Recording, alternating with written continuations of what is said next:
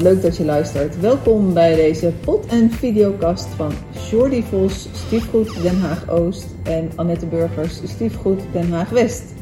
Dit is een exclusieve serie met de titel Samengesteld gezin, wat nu? Vandaag beantwoorden we vragen die door jullie gesteld zijn via de mail. We zitten vandaag wederom in het mooie Haagse museum, waar we heel blij mee zijn dat we hier uh, terecht kunnen. En uh, we gaan aan de slag met de vragen. Heb jij ook een vraag? Stuur hem dan naar Shorty Vos. Nee, sorry. Shorty.stiefgoed.nl of Annette.stiefgoed.nl. En dan zien we je vraag graag tegemoet voor een volgende aflevering. Shorty, hebben we een vraag vandaag? Jazeker, we hebben een vraag. Komt-ie! Beste Annette en Jordi, mijn naam is Rosemarijn. Ik heb drie stiefkinderen en ik vind het soms zo zwaar. Een voorbeeld van wat ik moeilijk vind is dat ze, als ze bij ons zijn, praten over situaties in het verleden die ze met hun vader en moeder hebben meegemaakt. Ze vertellen over een mooie vakantie die zij met zijn vijven hebben gehad voordat mijn partner Pieter is gaan scheiden. Of bijvoorbeeld dat ze elke vrijdag tortellini aten, het lievelingseten van hun moeder, en dat ze dat zo lekker vonden. Ik zit dan bij die gesprekken en dat irriteert mij dan. Soms voelt het zelfs alsof ze expres de herinneringen ophalen waar ik bij zit. Ik heb dit met mijn vriend besproken en ook hij voelt zich ongemakkelijk als zijn kinderen hierover praten. Maar we kunnen toch moeilijk tegen ze zeggen dat dit niet mag. Hoe gaan wij hiermee om? Nou, Annette, prachtige vraag wederom. Ja, ik zit eerst uh, even te, te kauwen erop, maar mm -hmm. ik herken hem wel. Ja.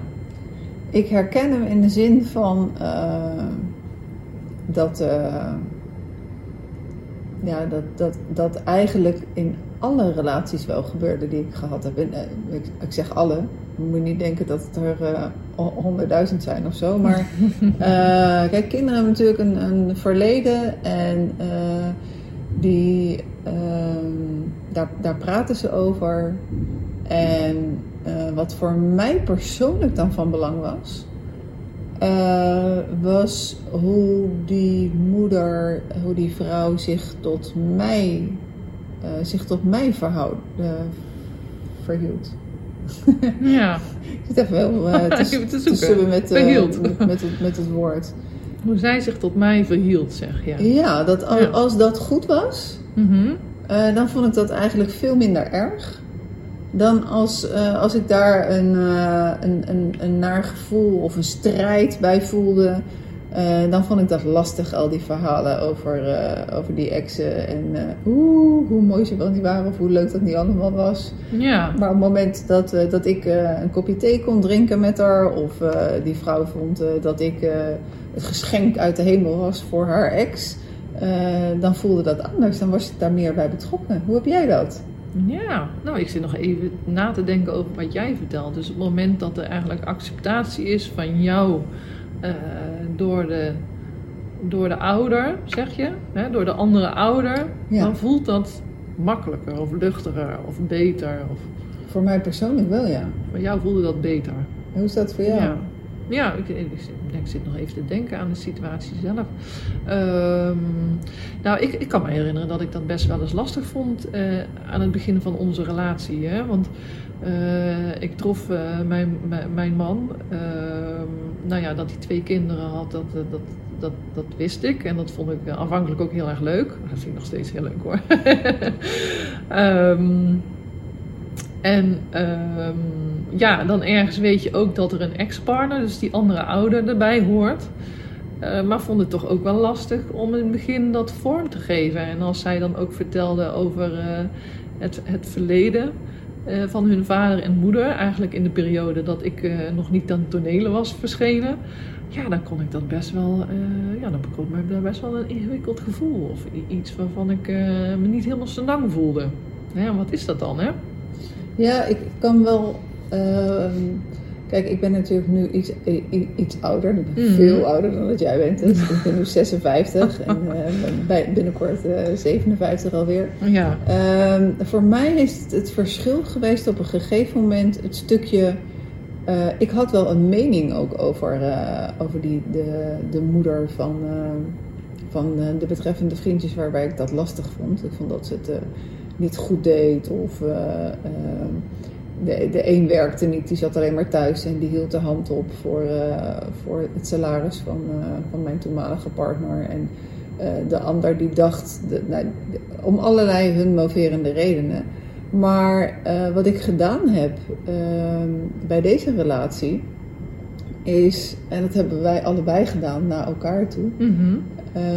En het klinkt misschien heel gek, maar we hebben een groot dankjewel geuit voor alle partners die we allebei gehad hadden. Ja. Dus ik heb een groot dankjewel gezegd voor alle partners, eh, alle exen die eh, Matthijs gehad heeft. Eh, in de zin van, dankzij al zijn exen liep hij op een gegeven moment vrij rond in de bijenkorf in mijn geval natuurlijk. Waar we elkaar ontmoet hebben. En dankzij alle exen en alle invloed van de exen is hij geworden die hij geworden is. En dat betekent dat ik eh, ehm, soms eh, laat ik mijn haar verven door, eh, door de kapper, maar soms doe ik dat zelf. En dan vraag ik aan hem van, goh, kan je, kan je die verf even kopen? En blijkbaar is er dan al een ex geweest met wie die door de supermarkt is gegaan op zoek naar haarverf. Eh, en, dus dat is geen probleem van hem, voor hem. En dat heeft voor mij een wezenlijk verschil gemaakt door op die manier te kijken naar alle exen. En dat maakt tegelijkertijd, hè, dus dankzij alle exen is hij vrijgekomen, heb ik hem ontmoet. Dankzij zijn exen heeft hij geleerd wat hij geleerd heeft. En dat maakt het veel makkelijker als er nu iets verteld wordt over eh, het verleden. Ja. Ja. Ja, ik begrijp het helemaal. ja, ja, voor de luisteraars, we zitten elkaar nu met een groot vraagteken ook even aan te kijken. Ehm, hè, dus je zegt eigenlijk van eh, hè, het buigen voor de eerdere relaties, hè, dus ook het buigen voor de ex-partner, eh, maakt het voor mij eh, makkelijker om te accepteren dat die er nou ook eenmaal bij hoort. Ja, nou zeg jij buigen en Mhm. ik, ik begrijp hoe je het bedoelt. Eh, Ja. En ik hoop dat de luisteraar het ook begrijpt. Ja. Hè, Het, is, het is niet zozeer dat je buigt eh, en dat je jezelf te minderen voelt. Nee, Totaal zeker niet. niet. Het is een, een buiging vanuit de respect, vanuit eh, de wetenschap. Eh, in, in het leven van Matthijs ben ik niet eh, de eerste vrouw. Nee. Eh, ik hoop wel dat ik de laatste ben overigens. Mhm, mhm. Ik ben niet de eerste, ik ben ook niet de tweede en ik, ik weet niet eens De hoeveelste. de hoeveelste ik ben. Eh, maar al die andere vrouwen, en zeker de moeder van zijn kinderen, die wel voor hem de eerste vrouw was, die heeft een eh, hele grote rol gespeeld in zijn leven. En eh, daarna de vrouw met wie hij, van wie hij dan uiteindelijk ja, een soort van te- zijn vierde kind heeft. Mhm. Die heeft ook een hele grote rol gespeeld. Maar we hebben tegelijkertijd wel een afspraak. We waren eh, onlangs op vakantie. En eh, hij was daar dus ook geweest bij, met eh, twee van zijn eerdere relaties. Mhm. En dan snap je ook wel dat, dat daar komen herinneringen boven. Ja. En toen, toen, ik onla- toen we ook onlangs op vakantie waren in een ander land, toen kwamen bij mij herinneringen boven. We hebben wel afgesproken, we leven in het hier en nu. En eh, herinneringen die komen en die zijn super leuk om te delen. En daar kunnen we nieuwsgierig naar zijn en belangstelling tonen voor de ander. Maar het hoeft niet het hier en nu over te nemen. Maar dat zijn natuurlijk afspraken die je kan maken met elkaar. En die staan wel los van de kinderen. Ja. Ja, dus, eh, maar dat maakt het in ieder geval het stukje tussen ons als volwassenen, eh, tussen ons als koppel, voor mij eh, een heel stuk gemakkelijker. En wellicht als je eh, dat kan, hè, als, als nieuwe partner, dus ehm Roosmarijn in dit geval, eh, door die buiging te maken, zoals jij dat zegt, en door Mhm. de acceptatie van, ja, ik ben niet de eerste. Ehm, dat dat ook wel een stukje steun kan geven. Ja, ja. En het klinkt zo makkelijk, hè, Annette? Daarvoor moest ik eigenlijk net even, even lachen. Want ik, eh, in het begin vond ik dat best wel lastig. Hè, om een dankjewel eh te uiten naar de ex van mijn partner. En daarmee aan te geven van, goh, eh? Jij was er voor mij. Jij was eerder. Jij hebt ple- plek gemaakt voor mij. Dank je wel daarvoor. Nou, degene die mij met die vraag confronteerde, hè, van dit is eigenlijk de situatie en spreek dat eens hardop uit. Nou, als ik pistool had gehad, dan. eh ik kon er wel wat doen. Zo, zo eh, niet passend of niet passend. Nou, zo, eh, zo voelde dat op dat moment helemaal nog niet. Mij achteraf realiserende dat die opmerking, die heeft mij zo ontzettend veel gebracht. Maar dat is wel een heel proces geweest. Ja, en wat, wat mij daarbij ook wel geholpen heeft in dat proces zijn de vier vragen van Byron Katie. Mhm, mhm. En eh, de vier vragen van Byron Katie zijn eh, als volgt. De eerste vraag is: Is het waar wat je denkt? Het is op het moment dat ik bij mezelf merk, en het zijn vragen die continu met mij meelopen.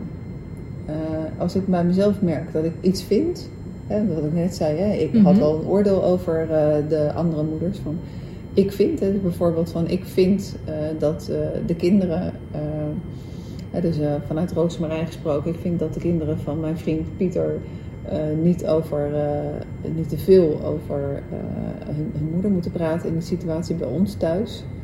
Dan is de eerste vraag van, is het waar? Is het waar dat wat ik vind, dat dat de norm moet zijn voor, eh, voor, voor de kinderen die over hun moeder praten? Als ik dan nog de neiging heb om op de eerste vraag te zeggen, ja, het is waar. Soms heb ik ook wel echt de neiging om bij de eerste vraag nog te zeggen, ja, het is echt waar wat ik vind. Dan kan ik bij de tweede vraag van, is het echt waar eh, dat dat aan mij is om daarin kinderen die een stukje trauma hebben naar aanleiding van, eh, van een scheiding en die van het ene huis moeten naar het andere huis moeten. Is het echt waar dat het aan mij is om daar iets van te vinden en daar iets van in te willen veranderen? Nee, dat, dat is niet echt aan mij. En natuurlijk kan ik wel aangeven, ook bij de kinderen, dat ik, dat ik daar wel iets bij voel. De derde vraag is het van wie ben ik eh, met deze gedachten? Nou, ik weet wel wie ik kan zijn met, met zo'n soort gedachten. Dan ben ik echt gefrustreerd. Ik eh, krop eh, van alles op. Eh, ik denk dat niemand het aan me ziet, maar ik teken gelijk. En ik zal niet het zonnetje in huis zijn op dat moment. Ik ga zo gereinigd worden en kort antwoord geven. Dus met die gedachten ben ik ontzettend gefrustreerd. En dan de vierde vraag: wie ben ik zonder die gedachten? En elke keer in feite, als ik, som, als, als ik dat zinnetje zeg tegen mezelf: wie ben ik zonder die gedachten? Dan voel ik hem eigenlijk al van zonder die gedachten. Hoe dat ook werkt in je hoofd. Zonder Mhm. die gedachten. Dat Ja. geeft gelijk een gevoel van ruimte bij mij. Van zonder die gedachten. Wauw. Zoveel invloed kan het dan hebben. Zoveel Als je je invloed heeft gedachten dat. op die manier eh, eigenlijk ordent of anders vormgeeft. Hoe noem jij het? Het ordenen, anders vormgeven? Ja, anders, eh, anders ordenen in feite in je Ja. hoofd. Hè? Want je, je, je bent nooit je gedachten, maar je, je gedachten eh, die bepalen wel van hoe je je voelt. Eh, onlangs luisterde ik naar een seminar. Ik weet niet of jij daar toevallig ook naar geluisterd hebt, maar ik vond hem, ik vond hem geweldig. Mhm, Ik heb hem al mhm. zo vaak gebruikt, ook in de praktijk. Eh, dat op het moment dat je merkt aan jezelf van nou, ehm, en net zo in de situatie van Rosemarijn, eh de kinderen vertellen dat en dan denkt ze bij zichzelf van, ah, jeetje, weer zo'n verhaal. In feite zit dan dan in je hoofd ook van, ik erger me of ik irriteer me hier aan.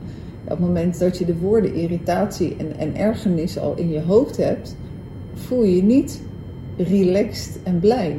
Maar op het moment dat je het woord fascinerend in je hoofd neemt, van goh, wat fascinerend wat hier eigenlijk gebeurt. Ja, dan ga je al anders kijken eigenlijk. Dan ga je anders kijken en dan Ja. voel je het gelijk ook in feite een stuk anders. Van, Ja. oké, dit is fascinerend. De kinderen komen hier en gaan gelijk over hun moeder praten. Ja, Fascinerend. Wat, wat, wat maakt eigenlijk? eh, hoe, hoe, wat, wat kan ik ermee? Wat zegt dat over de kinderen? Wat, wat zegt dat over mij? ja. Het maakt ook dat je met een wat meer open blik kunt blijven kijken en luisteren. Hebben een heel Ja? groot ogenblik. Ja, meer vanuit het niet weten dan dat je eigenlijk al een oordeel hebt. Ja. Ja, ja. oké. Gebruik je dat vaak, eh, die vier vragen van Byron Katie ook? ja, heel vaak. Ja, ja. En eh, dan heb ik er eigenlijk ook nog eentje. Eh, en eh, een collega van ons eh, hier in Den Haag, die had een keer iets gepost op LinkedIn. En ik weet niet eens meer wat de post was, maar de vraag die zal ik echt nooit vergeten.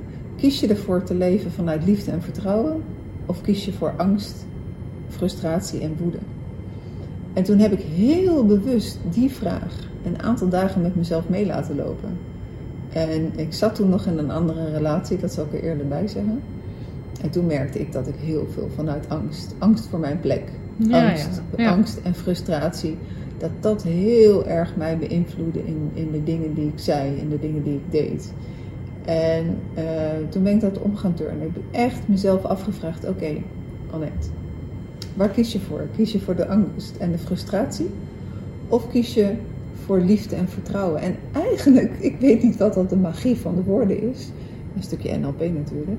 Eh, op het moment dat je uitspreekt voor jezelf van oké, maar wil ik kiezen voor angst en frustratie of voor liefde en vertrouwen? Ja, dat ik automatisch voor liefde en vertrouwen kies. Ja. En dat ik dan ook automatisch zoiets heb van oké, liefde en vertrouwen. Vertel eens, hoe, hoe was dat met je moeder? En, en dat ik dan belangstellend vragen kan stellen naar een ervaring die voor mijn tijd was, waar ik niet bij was. En dan kan ik mezelf nog eens wel heel erg verbazen Mhm, over mhm. een andere houding. Maar gelukkig, word steeds ouder, steeds wijzer wat dat betreft. Ah, ja. Eh, maar ik herken me heel erg in het verhaal van Roosmarijn. Maar om, ja, ik, ik heb er wel geleerd om mee om te gaan. ja, ja.